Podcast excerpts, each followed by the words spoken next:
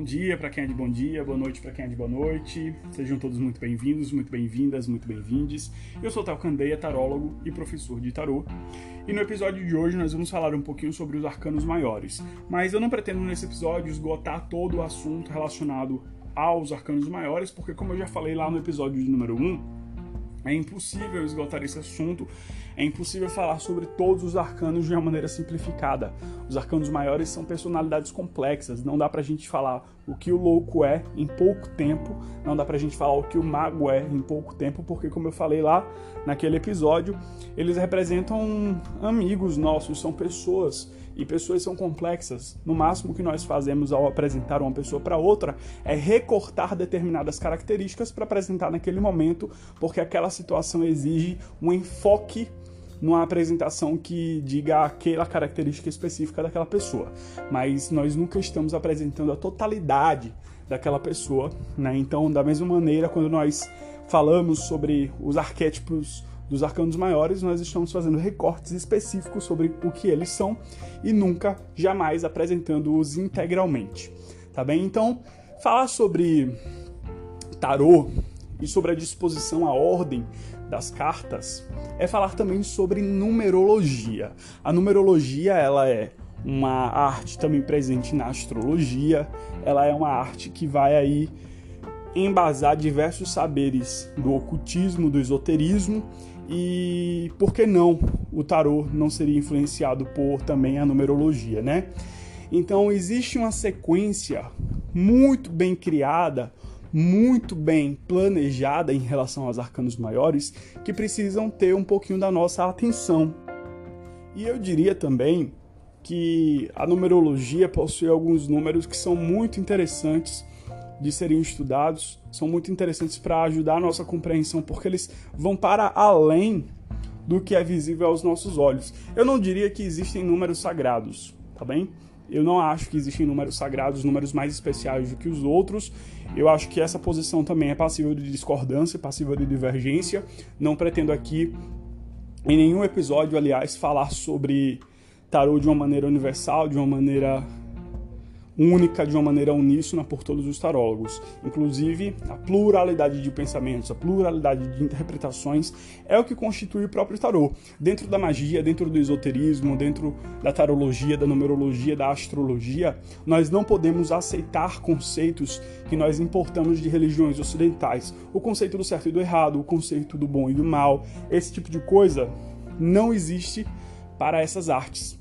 Então, de fato, nós apresentamos pontos de vista que, embora às vezes pareçam à primeira vista divergentes, eles se coadunam, eles são coesos entre si, são perfeitamente harmônicos. Então, jamais pretendo aqui superar e esgotar todos os assuntos de uma maneira que não haja divergência, de uma maneira que seja pacífica, tudo bem?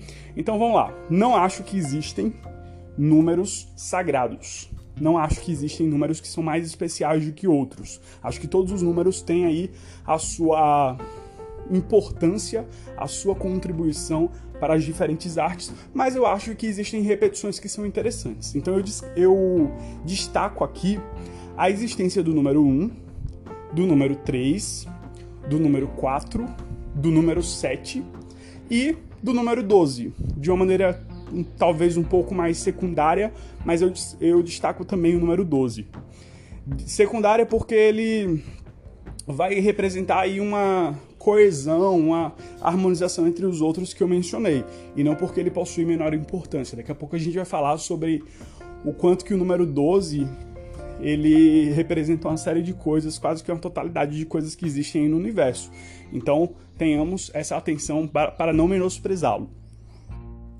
O número 1 ele é muito importante porque ele é talvez um ponto, não diria que pacífico, mas pelo menos comum de diversas religiões, principalmente religiões ocidentais. Então, as maiores religiões do mundo, o islamismo, o judaísmo, o cristianismo, trabalham com o princípio do número um, que é o Deus Supremo, o Deus do Todo Criador, mas essa ideia toda aí do Deus Supremo, do Deus Criador, da unicidade de Deus, inclusive existem religiões que trabalham com isso, que são religiões orientais. Existe uma religião chamada Oomoto, é uma religião japonesa, que diz justamente isso, né? Um Deus, um mundo, uma língua.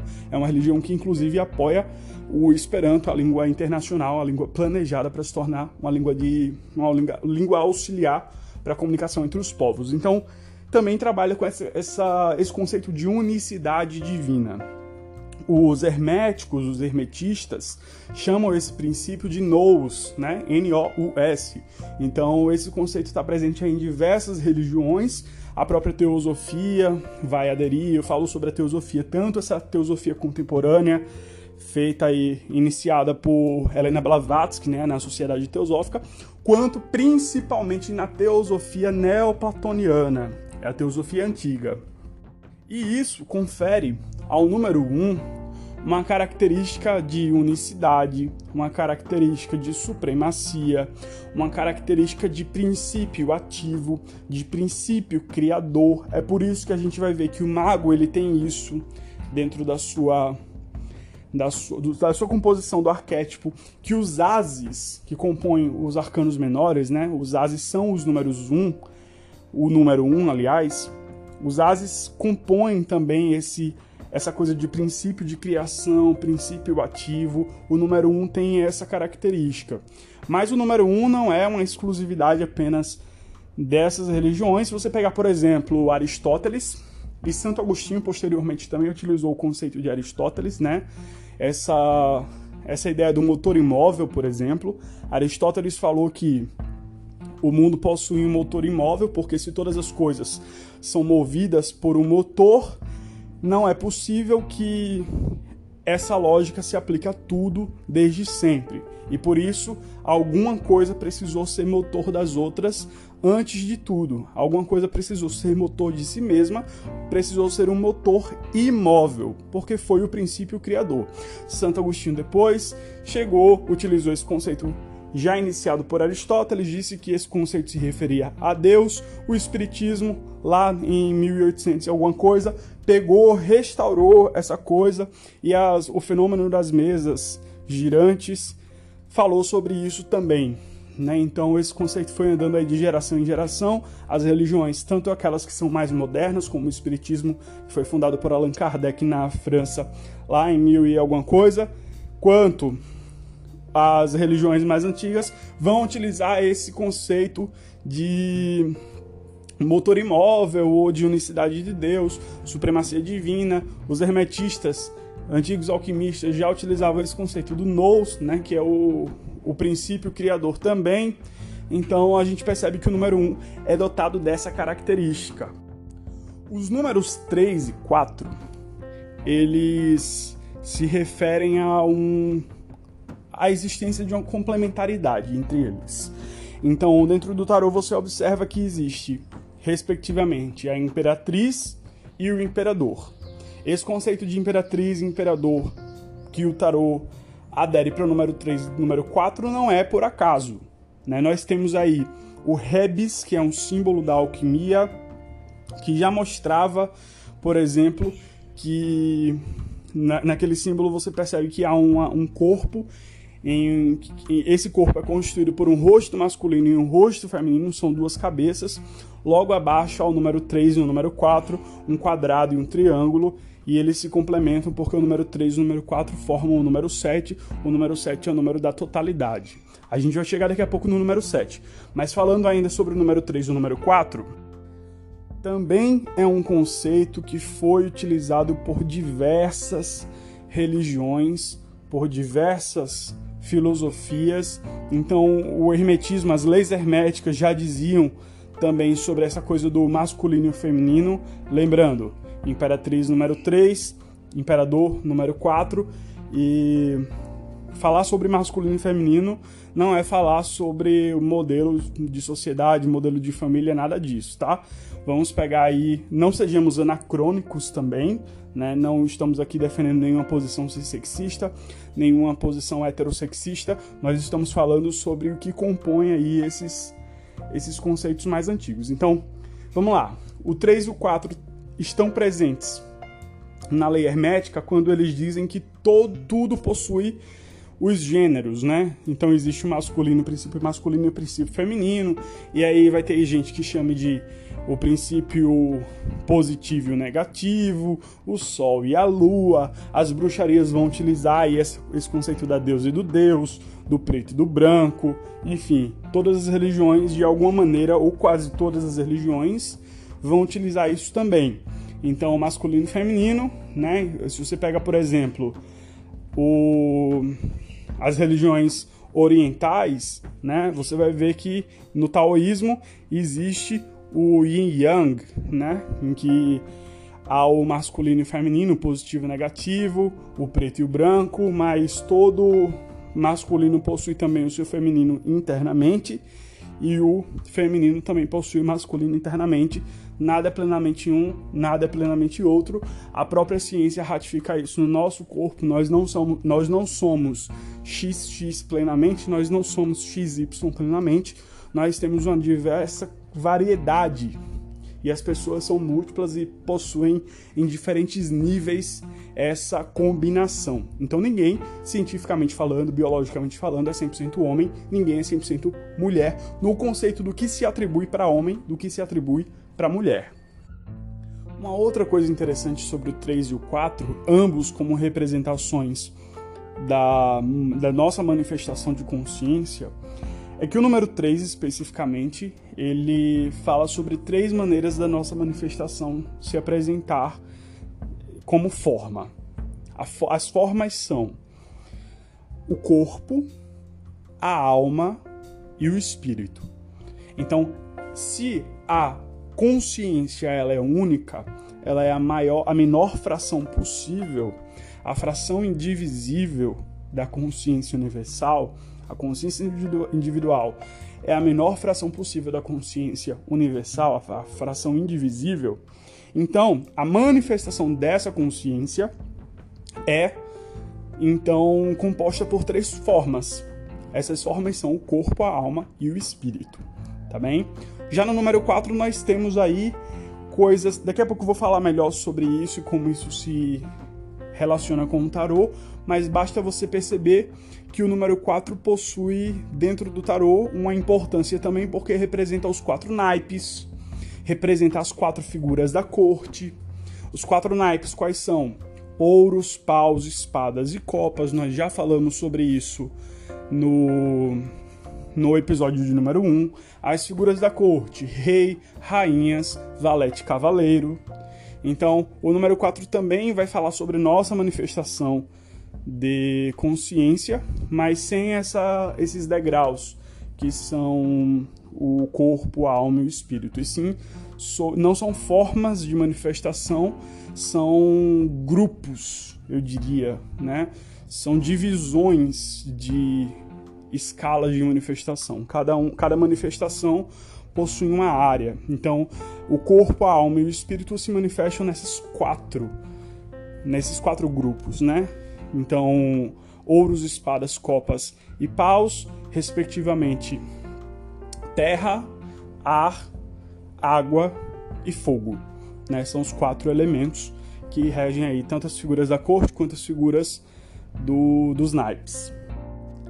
Uma curiosidade interessante é que os católicos, os cristãos católicos, quando eles vão fazer o símbolo de saudação, eles fazem o quê? Eles fazem uma cruz, né, em nome do Pai, e eles tocam a mão na testa. Em nome do Filho, e eles tocam a mão no peito. Em nome do Espírito Santo, eles tocam nos dois ombros. Eles saudaram quantas pessoas? Quantas formas de manifestação de consciência? Três tá? Existe aí a Santíssima Trindade, lembrando, Pai, Filho e Espírito Santo compõem uma só consciência. O próprio cristianismo diz isso, não sou eu que estou dizendo, não tem a ver com tarô diretamente, não tem a ver com o esoterismo que eu pretendo falar, mas é uma forma, uma manifestação do que eu estou falando, é um exemplo, uma representação do que eu estou dizendo. Então, assim, quando a Bíblia diz que a Santíssima Trindade representa uma consciência só, uma coisa só, que Pai, Filho e Espírito Santo são uma coisa só, tô falando, ela tá falando o que eu tô dizendo aqui para você.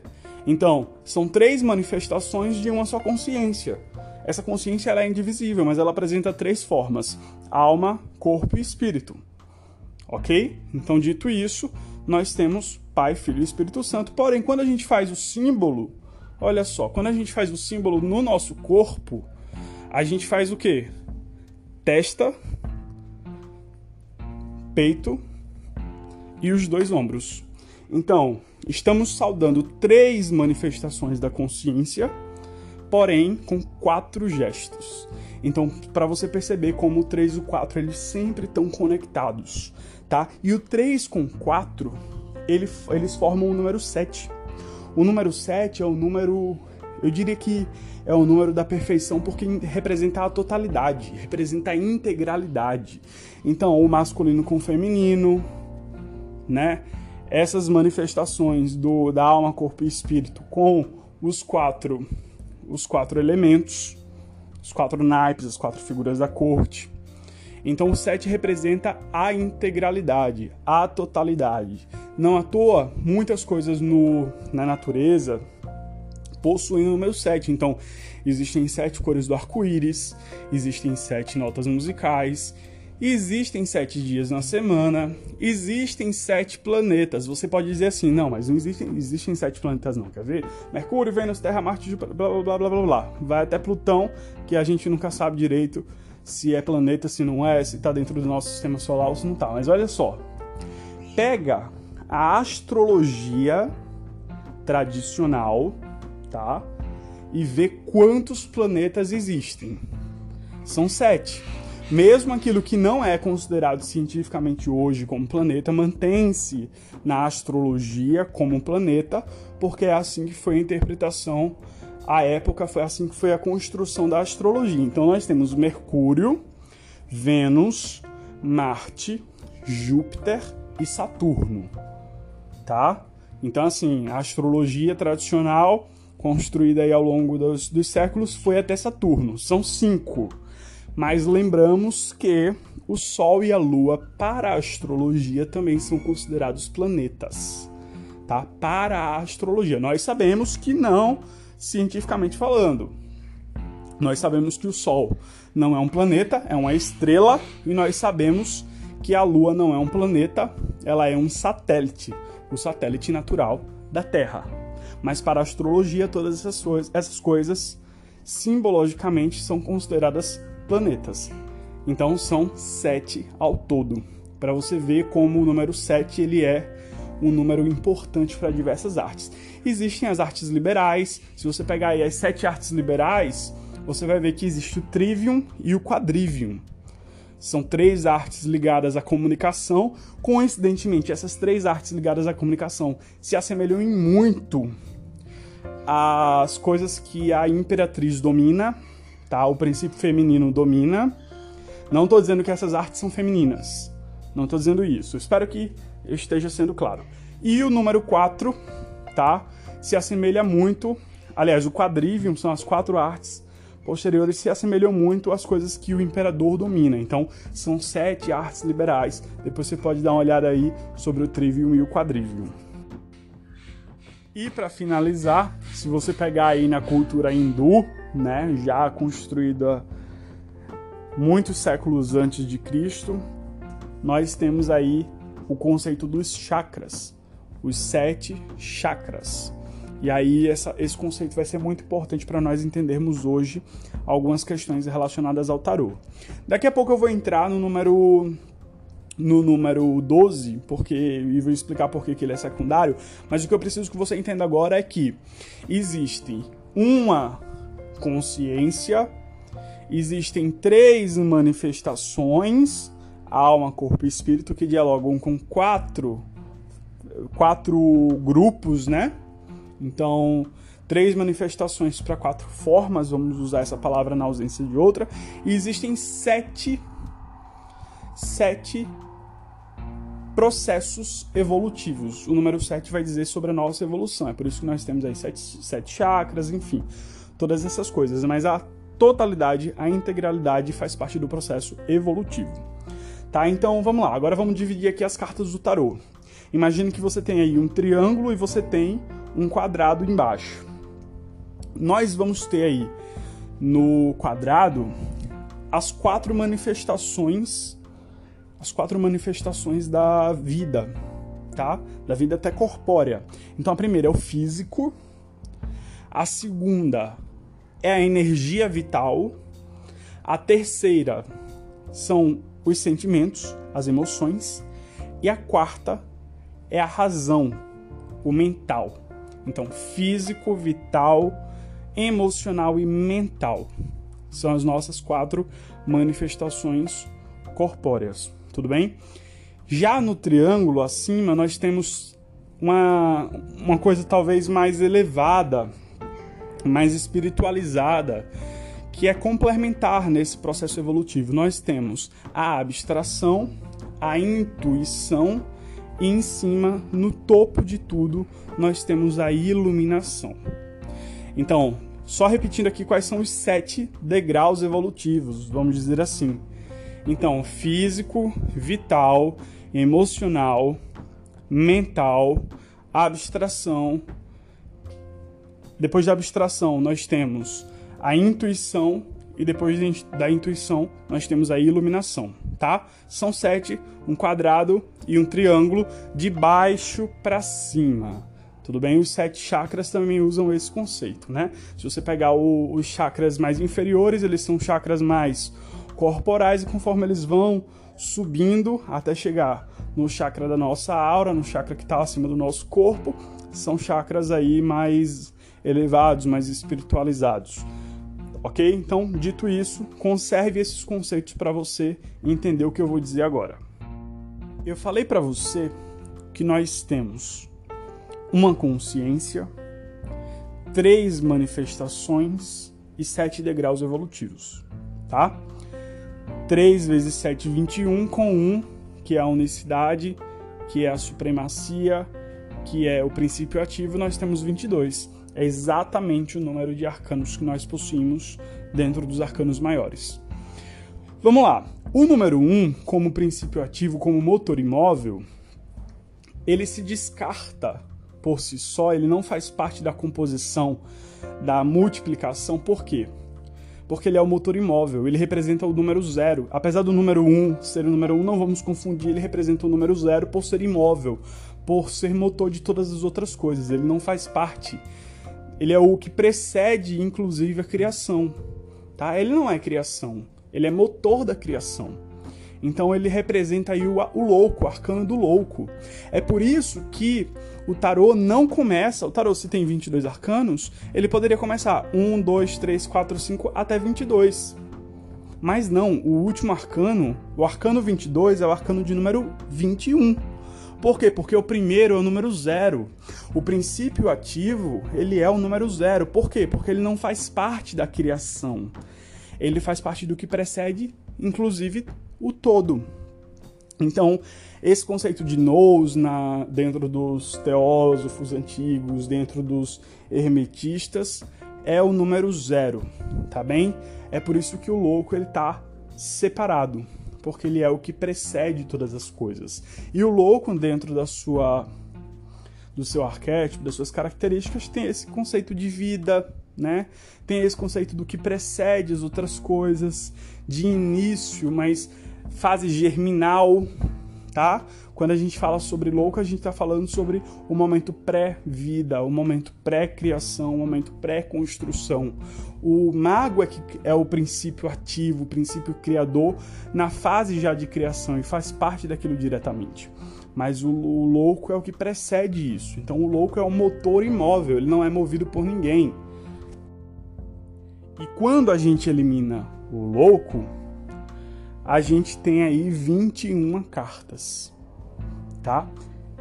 E essas 21 cartas vão compor sete degraus evolutivos e cada degrau evolutivo possui três manifestações. É exatamente o que eu acabei de explicar do 137. Tá? Então, são sete degraus evolutivos com três manifestações cada uma. Então, o primeiro degrau evolutivo, físico, segundo, vital. Terceiro, emocional ou sentimental. Quarto, mental. Não confundir vital com mental, tá? O segundo com o quarto. Quinto, abstração. Sexto, intuição. Sétimo, iluminação, tá? E cada um vai ter as três manifestações. Quais são essas manifestações? Alma, aliás, desculpa, espírito, alma e corpo, respectivamente, nessa ordem. Então é um triângulo, tá? Santíssima Trindade é isso: espírito, alma e corpo, ok?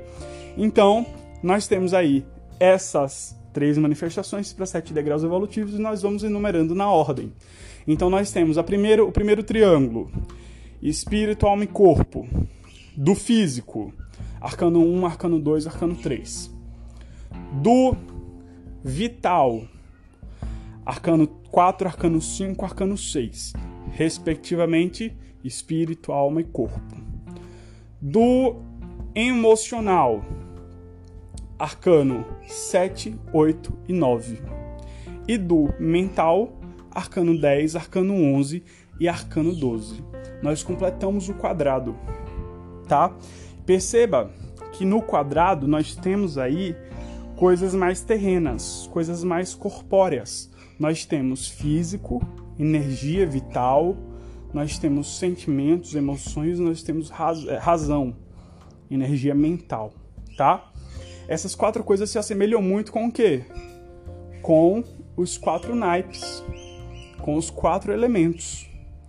Copas, ouros, espadas e paus, né? Espadas representam o mental, copas, o emocional, paus, o vital, a energia de vida, e o físico é representado por ouros. Tá bem? Então nós completamos aí uma coisa mais terrena, faz parte da nossa, do nosso, da nossa escala evolutiva. Esses quatro degraus evolutivos fazem parte da nossa evolução terrena, tá? Em que nós precisamos essas quatro coisas, ter um físico, ter energia de vida, ter emoções, ter razão, fazem parte do nosso da nossa vida na Terra.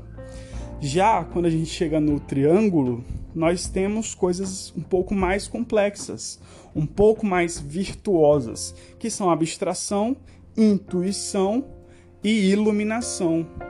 A iluminação é o último dos conceitos. Você pode associar isso a Kabbalah, você pode associar isso a outras religiões que usam conceitos parecidos, como, por exemplo, atingir o nirvana para o budismo, tá? Então, assim, o grau de iluminação é o último, é o sétimo grau na nossa escala evolutiva. É o sétimo degrau, aliás. Só que agora perceba uma coisa interessante. Nós usamos três arcanos para o físico, três arcanos para o vital, três arcanos para o emocional, três arcanos para o mental. Quantos arcanos nós usamos até agora? Doze. Doze arcanos, três vezes quatro. Três vezes quatro, tá? Perceba aí como a gente já está utilizando esses números. 3 vezes 4, 12. São os que a gente usou, utilizou até agora. Nós vamos e nós preenchemos o quadrado, né?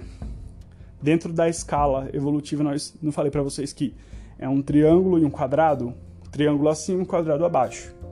Então nós utilizamos aí o quadrado completamente. Vamos para abstração, intuição e iluminação. Só que olha só, qual é o próximo arcano que vai começar o triângulo? É o arcano de número 13. Sacou? O arcano de número 13. Por que o arcano de número 13? É o arcano da morte. O que é a morte para o tarô? A morte representa um novo começo. Eu costumo associar a morte ao símbolo do infinito. O símbolo do infinito ele é um círculo para a esquerda, um círculo para a direita e um ponto no meio. Existe um ponto que conecta esses dois. Esse ponto é o arcano da morte. A representação do arcano da morte é aquele ponto ali. Por quê? Porque é um ciclo que acaba de chegar ao fim, tá? e outro que acaba de começar. A morte é a transição, morte não é fim, todo fim é um começo. E aí você pode perceber que em tudo na vida, quando a gente usar o conceito de morte, a gente não está falando apenas sobre coisas que encerram, e sim sobre coisas que também iniciam. Sejam boas ou ruins. Não vamos fazer aqui juízo de valor, mas a morte da vida não é o início da não-vida, seja lá o que tenha depois. Se é céu e inferno, se é umbral, plano astral, não, não importa. Mas o que tem depois, ou, ou até se não é nada, o próprio nada não é o início, porque chegou ao fim, então o nada chegou ao início. Se o tudo chegou ao fim, não significa que o nada chegou no início? Não é isso? Então, se você foi, se você perdeu o emprego, o fim do seu emprego, a morte do seu emprego, não é o início do desemprego? São coisas opostas, tá? São coisas opostas no sentido espelhado, porque esse ponto que conecta a esquerda com a direita, né, o círculo esquerdo com o círculo direito, é um espelho. Pega um plano cartesiano, traça aí as duas retas, o x e o y, as coordenadas, né? Então traça aí o x e o y. Não existe o ponto. O ponto não é o único momento em que essas duas setas ou retas, eu já não estudo matemática há muito tempo, em que essas duas retas se conectam, não é o a único momento em que elas são tocadas uma pela outra. Esse ponto, esse zero, faz parte de quem? Tá na direita ou na esquerda? Tá em cima ou tá embaixo? Não tá. Ele é o único momento das retas que não é nada. É por isso que ele é zero. Ele é o ponto zero, ele é o início. O início de uma e fim da outra. Quando a vertical chega no zero, ela deixa de ser inferior e passa a ser superior. Quando a horizontal chega no zero, ela deixa de ser esquerda e passa a ser direita. Pega os números. Os números. Os números normais, né? Que nós conhecemos. 0, 1, 2, 3, 4, 5, 6, 7. Os números positivos, eles não vão até o infinito? Qual é o último número? Não sabemos, ele é infinito. Os números negativos também não vão até o infinito? Qual é o último? Não sabemos, vai infinito. Mas os números infinitos negativos não possuem um fim, eles não possuem um início. Nós não sabemos qual é o. Tirar o um módulo aí, não, não sabemos qual é o que está mais distante. Sabemos que acaba no zero. E os números positivos iniciam a partir do zero, depois do zero. Então o zero é um espelho. E é exatamente isso que a morte representa. E é exatamente isso que você vai ver no nesse triângulo. Os 12 que nós tivemos no quadrado foram um ciclo, tá? Foram um ciclo, representaram um ciclo. Agora o que nós temos é o triângulo, que vai representar um ciclo novo do processo evolutivo. E é por isso que ele começa com a morte, porque foi o fim de um ciclo e o início de outro. Deixou de ser um, um ciclo mais terreno e passou a ser um ciclo mais virtuoso. Abstração, intuição e iluminação.